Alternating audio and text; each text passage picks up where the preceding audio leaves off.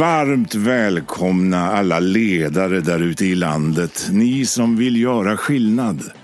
Det här är podden som vill inspirera och ge konkreta tips till hur just du kan bli en vassare chef och ledare. Av och med föreläsaren med över 150 föredrag per år. Författaren till boken Drömarbetsgivaren, rådgivaren och numera även poddaren Svante Randlert. Välkomna till Chefssnack. Podden som snackar med Sveriges vassaste chefer. Nu kör vi!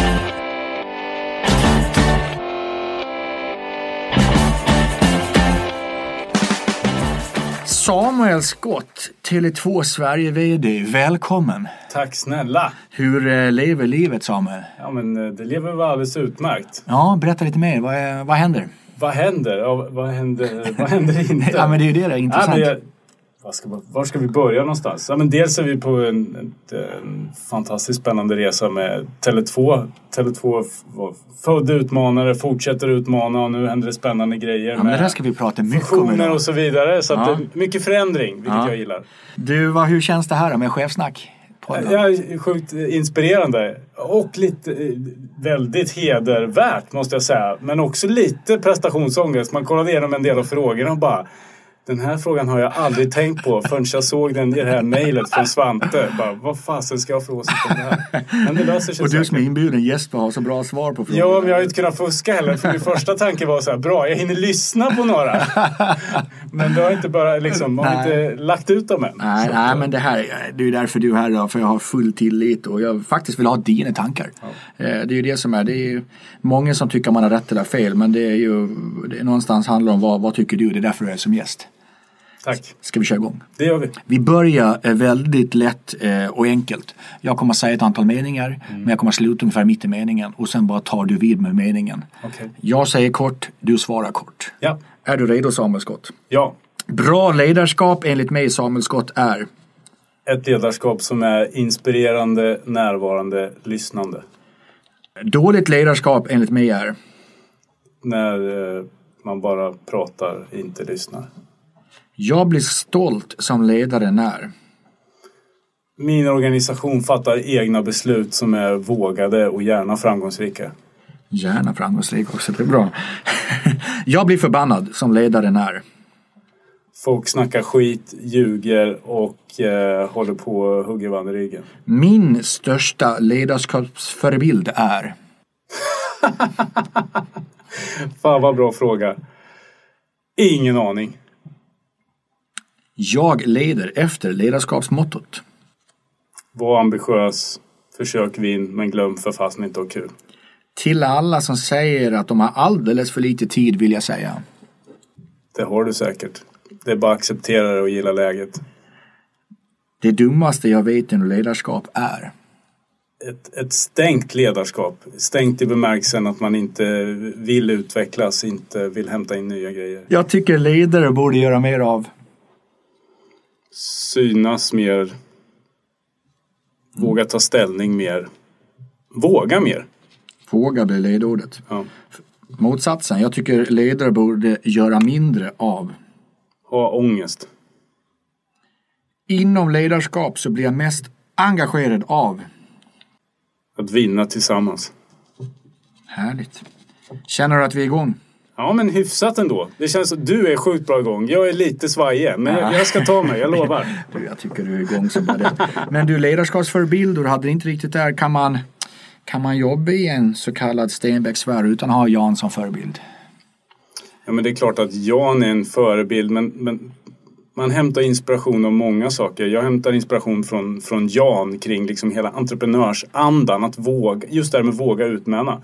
Har man så säkra pengar i en viss industri som man sen skiter i eller egentligen mjölkar ur för att satsa i något helt nytt, okänt. Det tycker jag är inspirerande. Jag hämtar mycket inspiration av min nuvarande chef, Allison. Eh. Berätta lite, vad har, vad har hon som största styrka eller någonting du har förebild som? Dels tycker jag att hon är en väldigt, eh, väldigt, eh, vad fasen, colorful, nu vart det floskeltoppen direkt. Färgstark Ja, person. ja, men det är bra. Eh, som vågar visa känslor, vågar verkligen vara sig själv. Hon är fantastiskt duktig på både det här breda ledarskapet och kan anpassa sitt budskap. Men också det här nära ledarskapet, one-to-one, att sitta och prata med mig och stötta mig. Det låter som det bästa ur två världar om du frågar mig. Det är det verkligen, där är hon en förebild. Du använde ordet våga några gånger. Mm. Berätta lite mer. Ja, men det enda man vet är att man vet inte allt. Så man bara, det handlar om att våga och våga fatta beslut med lagom mycket information. Hur tillåter man som Sverige-VD, eller tillåter är fel ord, hur får du till det där i din organisation? Genom att ha en, en ty, tydliga värderingar och en tydlig kultur som dels tillåter folk att fatta beslut, som tillåter folk att göra misstag då och då och lära sig av dem. Men som framförallt ger stöd i ryggen. Så att om jag står där vid ett vägskäl, då vet jag tack vare våra värderingar om jag ska gå vänster eller höger. Jag behöver inte fråga någon. Jag kör. Och det är lite det här med, liksom, ni är ju utmanare och alltid varit. Har man inte in den potentialen och ambitionen, det blir ju svårt att vara utmanare då. Nej, men det är ju, vi har alltid haft, och jag gillar den bilden av att man har, man har ett mål, man har en stjärna dit man vill och så kan man ha en strategi dit. Och sen så har man en kultur, värderingar som bestämmer hur ska vi jobba, hur vill vi ta oss dit? Som gör att man kan fatta snabba beslut. Och vad ni är kända för på Tele2 är en stark kultur. Och Ja. jag menar, en stark kultur kommer vi ändå ner till att det inte finns policy och riktlinjer och, och riskminimering på allt. Utan handlar om vi- hur tar vi oss dit och tillåta det. Va? Ja, men och för våran del så är ju våra värderingar och våran kultur en av de viktigaste instrumenten i våra policies. Det är det som gör, säkerställer att vi jobbar på ett bra och schysst sätt. Lite bakåt då, det är nog fakta liksom. Någonstans 2005 kom du in som trainee och idag är man Sverige-VD. Vad hade Samuel Scott 2005 velat veta som Samuel Scott 2018 på hösten vet om? Mer om mig själv. Det jag upplever, en av de viktigaste resorna som jag har gjort under de här åren att utveckla mig som chef är att faktiskt lära mig mer om mig själv. Ja. Vad är det som kommer naturligt för mig och vad är det jag behöver träna på och kanske sätta en struktur för att göra, annars glömmer jag det. Då blir man ju väldigt ändå nyfiken på vad har du lärt om dig själv 2018 som du inte hade lärt dig då? Jag har lärt mig, då var jag nog kanske också mer sakorienterad. Jag har alltid varit målfokuserad, alltid varit en, en, en vinnarskalle, en sån där som vi spelade Fia med knuff med familjen, vann inte jag så skickade jag den där brädskitet i väggen. Så det har jag naturligt. Det jag får träna på är mer eh, liksom andra saker som också är viktiga. Att komma ihåg att fråga hur människor mår, eh, hur man bygger kring team, liksom de känslomässiga aspekterna. Och jag har förstått genom att ha läst på lite om det att du egentligen aldrig haft som mål egentligen att göra karriär. Ja, men jag går igång på att göra bra grejer. Det har jag alltid, det har jag alltid gjort. Det är det som är... Jag vill göra bra saker. Jag vill göra coola saker. Jag vill vara med och göra coola saker. Det är det som, det är det som driver mig. Och jag som sitter mitt emot mig och liksom visualiserar, det, det syns på hela dig. eh, och det är ju helt rätt. Och då kanske det andra kommer som en konsekvens då. Ja, men jag tror att där har väl jag eh, haft turen att hamna på ett bolag där sån, sånt som jag är och där jag drivs av passar som hand i handske med företagets värderingar. Vad, eh, vad tror du själv att, vilka misstag gör du inte längre? Om vi säger den där Samuel Scott 2005, 2006 kontra nu. Vad, förutom det du precis tog upp, vad är det mer för saker du inte längre gör? jag vet inte om jag inte längre gör, men det jag gör bättre i alla fall. Jag tycker jag lyssnar bättre. Ehm, det jag inte gör är att jag inte väntar lika länge med feedback eller kritik eller någonting sånt. Utan liksom tar det direkt. Ja. Jag kommer aldrig glömma mitt första så kallade svåra samtal jag skulle ha som chef. Var med en produktchef som, där, där kanske självbilden inte riktigt motsvarade förväntningarna om man säger så. Och jag blåste upp det där och gick och övade och tränade i flera veckor och bara Helsike, det här kommer bli så jädra jobbigt. Berätta det här för den personen. Vi gick in, vi hade det här samtalet. Och så fort jag sagt det så tackar personen mig och bara Men gud vad bra att du säger det här. Liksom, berätta mer. Hur, vill, hur tycker du att jag ska tänka?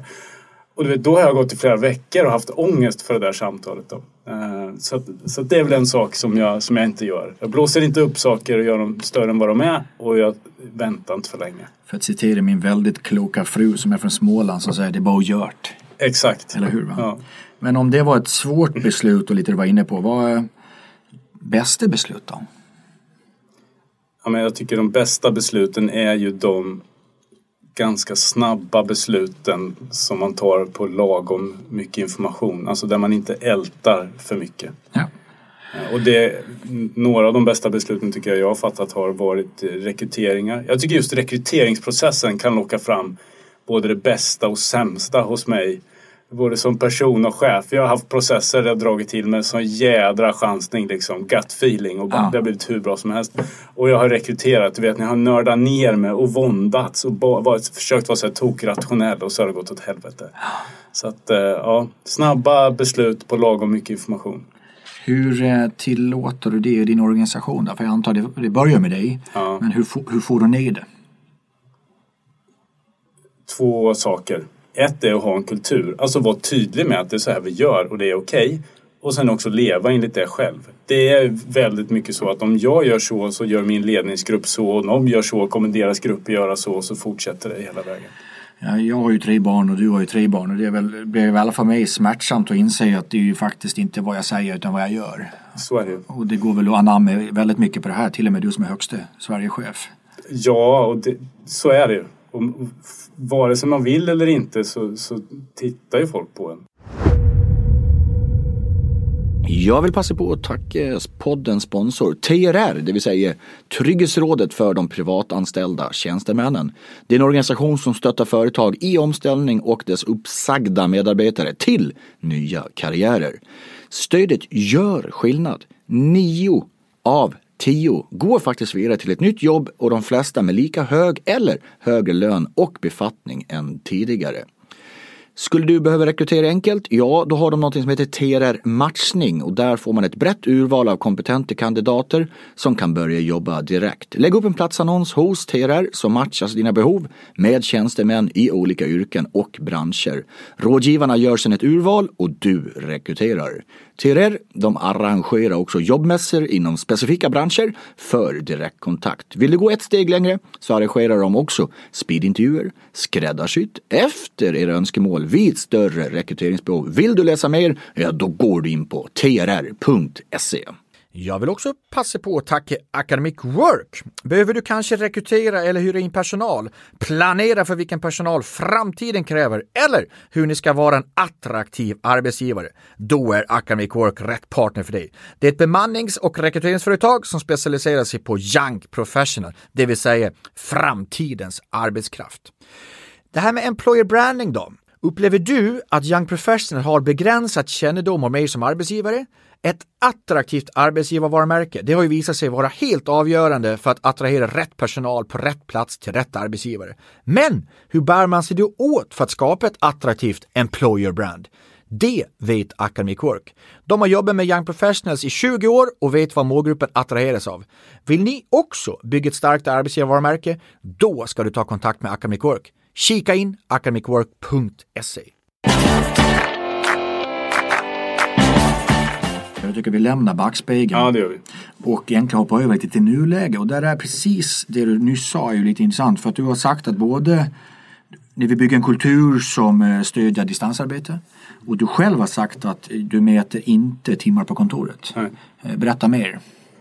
Ja, men våran grundpolicy är för helt enkelt sammanfattat. Vår arbetspolicy är för ditt och Tele2s bästa. Sunt förnuft. Om jag ska göra en uppgift och så känner jag att ja, men den här kan jag göra hemma, det passar mig bra och det kommer ge Tele2 mer värde. Ja, då ska du kunna göra, göra den hemma. Det är liksom inte det. Vi mäter inte vart du är, vi mäter inte hur många timmar du loggar. Däremot så är vi sjukt intresserade av vad du gör och hur du kan bidra med bra resultat och hur du gör det. Att du gör det på ett sätt som vi tycker är schysst och i linje med våra, våra värderingar. Men det ligger lite våga bakom det också. För det du nu säger tror jag många kanske önskar eller tänker men faktiskt inte gör det i praktiken. Nej. Har du något tips till alla lyssnare där ute? Hur lyckas vi med det här då? Man måste skapa, dels måste man våga.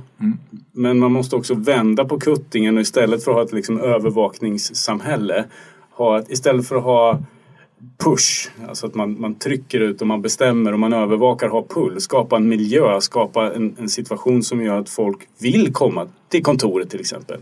Därför det finns ju en, det finns en konflikt i det där. Jag älskar teamwork, jag älskar att ses tillsammans. Jag älskar att liksom stänga in sitt rum med en whiteboard och så ritar man liksom och så knäcker man grejer. och Bara, yes, nu kör vi liksom.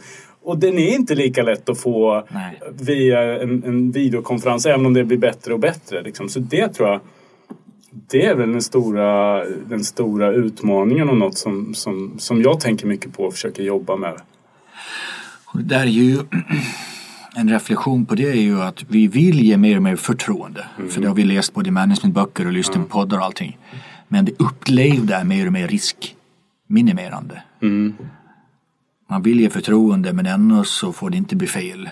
Och vi börjar mäta och kontrollera mer och mer. Och desto mindre förtroende vi ger desto mer måste vi säkerställa att det inte blir fel med rapporter och kontroller.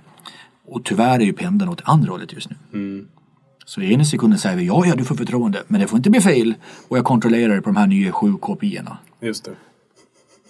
Det är inte riktigt hållbart. Nej, det är inte riktigt hållbart. Och Jag tror, jag, menar, jag tror KPI kan vara superbra, eller mål är superbra och superviktigt. Och för mig handlar det om, jag tror att kunna för att kombinera de här två så behövs det dels en väldigt tydlig bild av vart man vill som bolag. Ja. Vart man vill, men också hur man vill vara. Så egentligen vision, strategi och kultur. Ja, eh, och då, eh, det, är jättefint det du säger då va? Nej. Eh, jo men nu kommer ju, nu kommer ju. Och det är inte så, jag säger inte att det är fel på något sätt men, men det är liksom eh, men, men, men, och det, det är ju det jag kallar floskeltutan. För jag vill ändå, om du fördjupar Ja, det. då ska för, vi för liksom att det. VD säger så här, ja mål är viktigt Ja. och vision och allting. Yes. Eh, berätta då, varför är det så jäkla viktigt då? Och framförallt hur fan gör ni? Om jag får gå rakt på sak. Då ska jag säga varför det är viktigt. Det är därför att vi för att kunna skapa den här gemenskapen även om vi inte alltid sitter tillsammans eller har exakt koll på vad alla gör, vad de är och hur de rapporterar och så vidare. Därför är det viktigt för att det i sin tur vet vi leder till framgång. Men när jag menar strategi och vision, menar, vi har en tydlig på Tele2 Sverige så har vi ett tydligt mantra som är starkast tillväxt genom nöjdast kunder. Vi vill växa. Även om vi är en mogen marknad, vi är telekom. Vi vill fortsätta växa för det är en del av vårt, vårt DNA. Och vi vill göra det genom att ha nöjdast kunder. Bra kundrelationer. Det skapar ju en tydlighet kring vilka beslut vill vi fatta? Vad är det som är viktigt? Och då är det mycket lättare att jobba. Ja. Så det är liksom vadet då inom den kontexten. Huret är ju våra värderingar. Ja, men vi vill jobba actionorienterat. Vi vill jobba genom att utmana. Vi vill jobba genom att vara öppna, transparenta och, och flexibla med varandra. Bra, då har vi ett sätt så vi vet hur vi ska umgås. Då behöver vi ju inte 2000 kontrollmekanismer. Och innebär det då att det kanske är färre policies idag än vad det var förut? Jag vet inte om det är färre policy. Jag tror ungefär att det är detsamma. Eh, Men vår största policy är liksom, vi ska leva och verka in i vår kultur. Men eh, ni har bytt lokaler nyligen. Eh, ni har fått väldigt mycket lovord och snack på stan att jag var på Tele2-kontoret och där satt Sverigeveden Samuel Scott hade one-to-one i en soffa mitt i lokalen. Alltså, det börjar bli eh, rykten om det här. Berätta lite, vad har ni lyckats med där borta? Ja men där kan man verkligen snacka om och, och, och våga. Vi satt ju i, eh, och nu pratar vi vårt huvudkontor, vi finns i hela Stockholm men det här är huvudkontoret i, i Kista då. Vi satt i ganska nedgångna lokaler i, i Kista, gamla fabrikslokaler som sedan länge hade passerat bäst före-datum. Eh, och skulle flytta in i nya lokaler och då, då Alltså det var ju som en dröm att kunna få bygga ett kontor precis så som vi ville ha det. Så vi har ett stort så kallat atrium, alltså helt öppet i mitten. Så att när vi har möten kan alla hänga ut och titta ner. Och vi kan ja, göra massor ro, roliga grejer. Och sen så har vi valt ett i princip helt aktiver, eh, liksom aktivitetsbaserat arbetssätt. Eh, och det har inte alla stycken varit lätt. Men att göra de här sakerna tillsammans har funkat fantastiskt bra. Vad har ni stött på för utmaningar då? Lite erfarenhetsmässigt. Tillhörigheten är en av de största utmaningarna. Eh, och just den här att tidigare så kanske alla var fysiskt bundna till en plats. Man visste alltid att där sitter den gruppen och där sitter den gruppen och då kunde man alltid gå dit. Sen om de inte var där. Men det fanns en känsla av den här fysiska förankringen. Hur har ni löst det då? Dels har vi löst eh, både fysiskt och digitalt. Dels så har vi så kallade anchor points. Så att man har ändå någonstans där man har sina grejer. Liksom. Alla har ett litet skåp där man kan ha sina grejer och det brukar vara ändå hyfsat liksom, organisatoriskt indelat. Eh, men sen är det många som har digitala lösningar på det också. Att man skriver i olika verktyg var man är någonstans eller så sätter man upp eh, jag vet flera team som är så här, ja men på måndagar hänger vi här och på fredagar här och så däremellan då kör vi kaos. Eh, så jag tror, och det är tillbaks till, till ledarskapet. Det behövde man som chef inte, tidigare inte göra. Men då hade man massa andra nackdelar av att det inte fanns aktivitetsbaserat. Nu har man fördelen av att det är aktivitetsbaserat så det finns tysta rum och bättre möteslokaler och så. Men man måste ta ett ansvar som chef och skapa regler. Kommer tillbaka lite till tillit där också va? Ja men verkligen. Ja, men, och, och tilliten, för att få tillit så måste man ha ett samtal om hur vill vi jobba tillsammans. Eh, och det behövdes inte innan men det Nej. behövs nu. Och i och med att Tele2, vi var inne och pratade lite Jan-kulturen och det har varit både filmer och dokumentärer och allting om det. Vad, hur är Tele2-kulturen 2018 då? Jag skulle vilja säga att Tele2-kulturen 2018 är både exakt densamma i den bemärkelsen att det är samma grundvärderingar som, ligger, som, som vi har för vår kultur med öppenhet, flexibilitet eh, och utmanaranda andra eh, bland annat. Men den är ju i 2018 års tappning. Så under de, de vad är det nu, 13 år jag har varit på det här bolaget så har den ju blivit mycket modernare och mer progressiv. Det är en varmare kultur idag än vad det var för 13 år sedan. Det är en kultur som är mer inkluderande idag än vad den var för, för 13 år sedan. Det är väl det kanske ryktet och liksom det man pratar om jo, men, och, det är ju, och det är väl något som jag lite synd kan tycka att, att det ryktet om de här vassa armbågarna och, och herrar i höga positioner fortfarande till viss del lever kvar. Och ja, det ryktet har en förankring i vissa sanningar i gamla tider. Men inte längre. Nej, det, det är ju backspegeln. Vad, eh, ni har en ganska häftig tid framför er om den här fusionen ja. går ihop. Berätta lite för den som inte är helt påläst. Ja, men för den som inte är helt påläst. Short version. Short version. Tele2 ska gå ihop med Comhem eh, i slutet av året om allt går som det ska. Aktieägarna ska godkänna och EU-kommissionen ska godkänna. Eh, men det hoppas och tror vi såklart. Eh, och då kommer vi bilda ett, ett, ett, ett nytt gemensamt bolag. Och vi har varit inne och pratat mycket om kultur. Ja. Hur känns den sammanslagningen kulturellt? Förut pratade man mycket när man slår ihop bolag, hur funkar ekonomin och vad kan ja. vi hitta skalbarhet? Ja. Men mer och mer kulturdiligence kommer ju in i de här. Va? Hur har ni gjort där? Vi har, vi har faktiskt jobbat en hel del tillsammans, så mycket som vi kan. Mm. Det finns ju lagar och regler för hur mycket man får samarbeta och inte och kring vad innan. Men just kultur och sånt kan man prata nästan fritt om. Känns det som ett pussel som kan passa? Det känns det definitivt. Sen så är det klart att det finns olikheter. Men, men vi har ju gjort en resa ganska nyligen när vi förvärvade ett bolag inom eh, företagsvärlden, TDC. Eh, så där har vi lärt oss mycket också som vi kan återanvända. Vi lämnar spaningen och sen ska vi ge oss möjligheten att titta framåt. Ja. Och liksom inte bara runt knuten utan horisonten. Mm. Till och med 2030. Ja sjukt svårt. Vem fan vet vad som händer om 12 ja, jag år? Man säga, vet det är nu den här podden dör.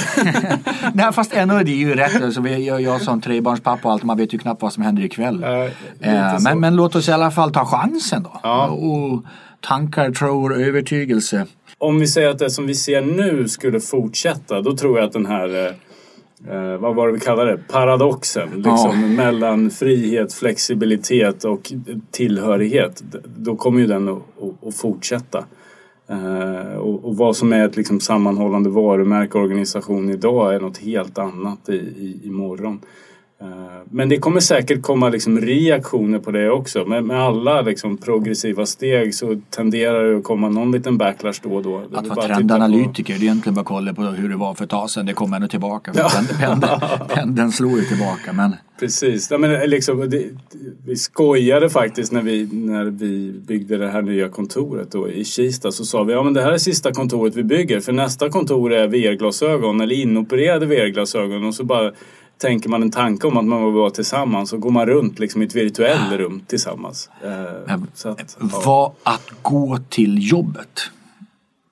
kommer nog vara någonting annat. Ja. Det kommer, det kommer, det... Ja, vad fasen kommer det vara? Kan inte du säga? Vad, vad kommer det vara? Om någon i den här podden ska ha en kvalificerad gissning så måste det vara du. Nej, men den som försöker säga till Men det, däremot är det ju intressant. eh, Det, det är ju liksom, för några år sedan började, kom det här med att guldklockens tid är förbi. Eh, Det var ju det första, liksom, att 25 år kom att den här generationen var på samma arbetsplats. Och sen började kallas för illojala och 90-talisterna kom in och det curlade samhället som nu påverkar ledarna. Att helt plötsligt, ja, det får du göra, du vill göra, du ska inte komma med och mig. Det är ju de här, men det är ju faktiskt kanske inte eh, generationskonflikter utan jag tycker det är kulturkonflikter att en 20-åring alltid var 20-åring. Ja. Liksom, när de åkte på sin festival, vad den nu hette. Där man, det har alltid varit en. Däremot eh, går det ju, det är så mycket skillnad i kulturer att vara 20-30 år idag Ja. kontra att vara 30 år för 50 år sedan. Yes. Eh, Och det är den jag tror man måste ha lite mer förståelse för. Vilka kulturer är man uppvuxen för? Om man tar generation Y som kallas för generation varför, whyet. Ja, det är ju för att det är första generationen som verkligen börjar okej att fråga varför. Fråga läraren varför, fråga föräldrarna varför. Det gjorde man inte på samma sätt innan. Nej. Och när varför kom in på arbetsplatsen och chefen sa därför, ja det är klart det blev en klinisk. Liksom. eh, så det är, väl, det är väl någonstans att förstå kultursvängningen. Eh, och där ser jag ju utifrån att ha en pappa som är född 49 och en bror som är född 78 som driver ett mäklarföretag tillsammans så symboliserar de ju eh, det här leve för arbete, arbete för leve. Ja. Där liksom min pappa verkligen har leve för arbete. Enligt den hela 40 och 50-talgenerationen då. Ja. Kontra min bror 70-80 att någonstans arbete för leve. Mm. Och det är den vi måste förstå. Just det. De framgångsrikaste bolagen i USA de har ju styrt om sina förmånspaket till hur hjälper vi någon att leva. Ja. ja, men för det är ju... Nu är man ju lite- Nu var du snyggt, nu la du över till mig helt plötsligt. Ja, men visst gjorde jag det bra. Men Bör frågor men frågor tillbaka. jag ska försöka ta lite eget ansvar här också nu. Ja, Självledarskap. men frågan är väl om, eh, om man ska dra det riktigt, riktigt långt men nu. spänn bågen nu, Samuel. Sjukt djupt vatten. Men Ta nu, för dig nu. jag är lite sådär uppfödd, eh, gillar sci-fi, rymd och allt det sägs. Men liksom om man tar, men många av de här framtids, ofta är det med rymd, det kan vara Star Trek eller Star Wars och sådär. Då finns ju inte dagens ekonomi till exempel, det här med lön och sånt där. Det, det, det finns ingenting utan det är ett annat, alla håller på med något i ett annat syfte. Och ska man tro på den, då är väl det här att det här leva för att arbeta, arbeta för att leva. Det där kommer liksom flyta ihop till något så att man både arbetar och lever samtidigt kanske. Jag vet inte. För Jo, det det jag kom att tänka på var 2030, då är min äldsta son 21 år och då kanske han inte är ute i arbetslivet än riktigt men han har väl börjat jobba. Men vad, vad, vad kommer han Ja, men han kommer ju vara fullt liksom, han kommer vara fullt digital. Han är ju total digital idag. Han, han gör ju allt och han, och han vet ju så sjukt mycket. De, liksom det här, de, har ju, de har ju tillgång till hela världen. De har redan lärt sig och liksom, du vet, ta reda på hela världen och lära sig om, om och hemska saker ibland också. Så man bara, vänta här nu, nu försöker jag hitta lite spärrar här. Men, men jag tror de kommer kanske vara vanare av att jobba i ett så här, nästan oändligt nätverk. Ja. Och det är det jag försökt få in där med att det är ju den kulturen man växer upp i Ja. som formar hur det kommer vara. Och då antingen är man skivbolagsdirektören som satt med händerna i kors och sa jag tänker inte tillåta nedladdning av musik Nej. kontra en generation som bara, målgruppen kommer vinna. Betyder det då att allting kommer att vara löst sammansatt? Alla kommer att vara, man kommer att ha massor av olika konstellationer och, och varumärken kan mer vara, det kan bli något som håller ihop konstellationer. Det, det, det finns inget, det är bara en princip eller en kultur kanske. Ja men jag gillade ju, nu blev vi väldigt djupa. Men eh, jag gillade ju, eh, jag tyckte det var väldigt spännande i program nummer fyra när Volvo Cars VD Christian Elversfors, liksom bara kanske tio år bort. Så sit, idag sitter vi när vi ser en självkörande bil. Så sitter vi där vid rödlyset bara, se på idioten. Han har vågat satsa i en sån bil. Det kanske inte, det kanske inte ens tio år. När de sitter i självkörande bilar och tittar på den som kör bil, se på idioten. Så, hur norm helt plötsligt liksom, är någonting annat. Och norm är någonting det som förut för var ovanligt. Ja. Men den stora frågan här, och det här blir väl mitt sista överdjupa inlägg, det är ju i vilken takt samhället kommer klara av att utvecklas. Alltså hur väl kommer samhället klara av att utvecklas i takt med tekniken? För idag, visst det finns väl utmaningar med teknik för självkörande bilar men vad jag har förstått det största problemet är att det finns ju inga, du måste ändra alla lagar, du måste ändra regler, du måste bygga en helt annan infrastruktur. Och den tekniken går så mycket snabbare än vad människan kan adaptera det. Så att det, är, det är ju den kontrasten som vi måste titta på. Men om vi, nu har vi varit så det här, det här med, det här med alla, konkreta tips, det sket så här i några Alla lyssnare men... bara så här, eh, jag tror ingen är kvar. men eh, då har vi pratat om någon sorts organisation. Ja. Eh, om jag håller kvar vid lite framåt 30 någonstans, vad tror vi, vad innebär det här för ledarskapet? Det vi precis har sagt. Eller du har sagt. Det jag har sagt. Nu ska jag få äta upp allt jag har sagt. Nej, men det är väl det vi har pratat om. Det hand, ledarskapet.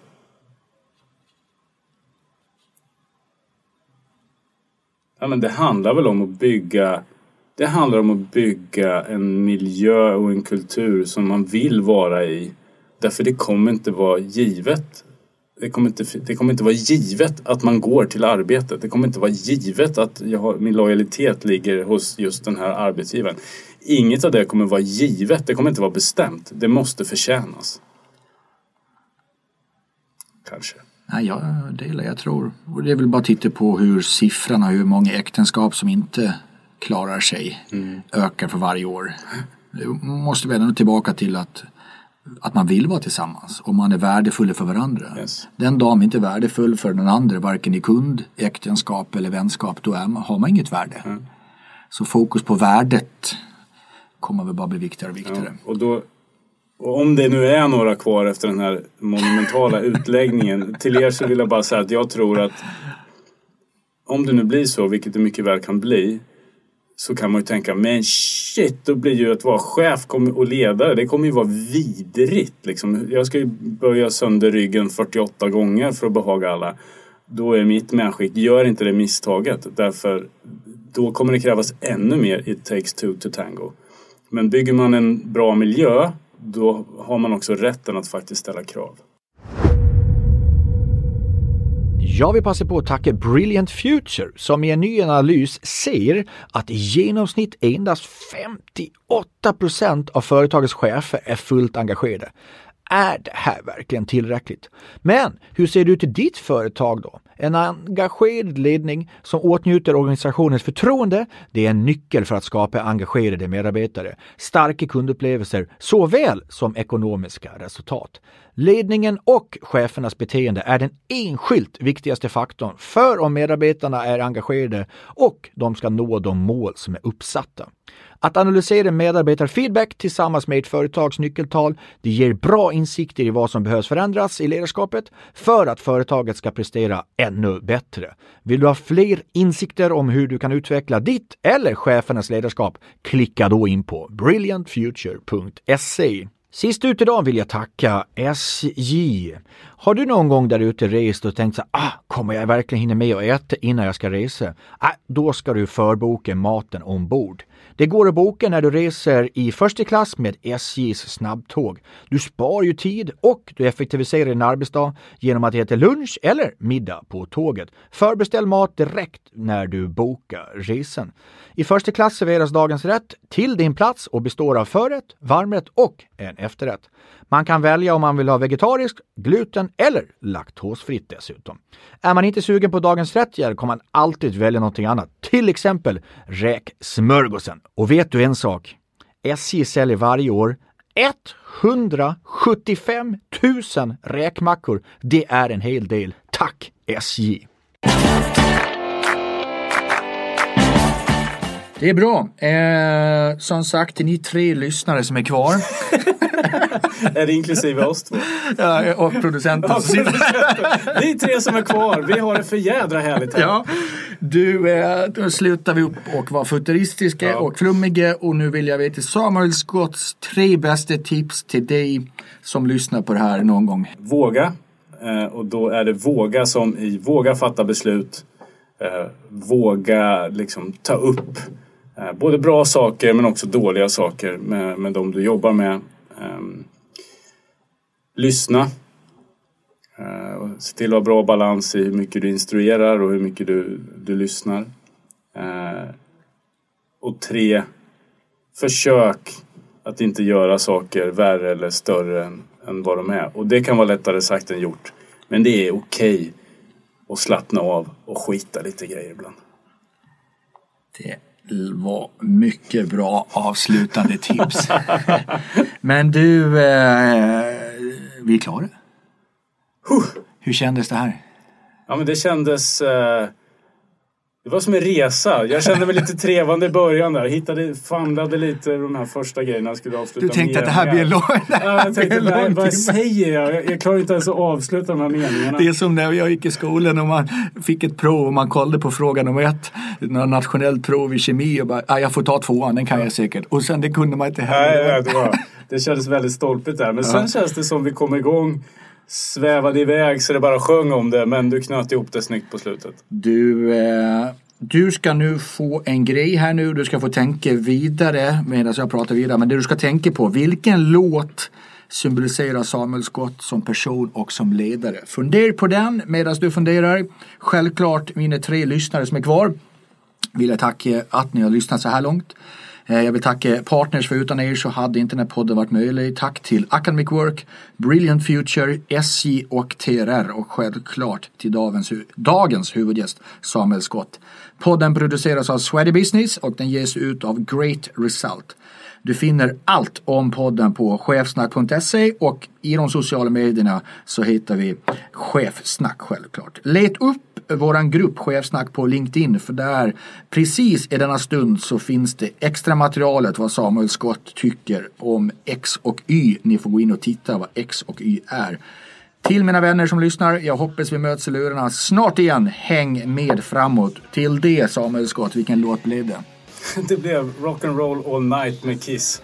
Till de tonerna så tycker jag helt enkelt att jag tackar er för att du kom. Tack snälla för att jag fick komma.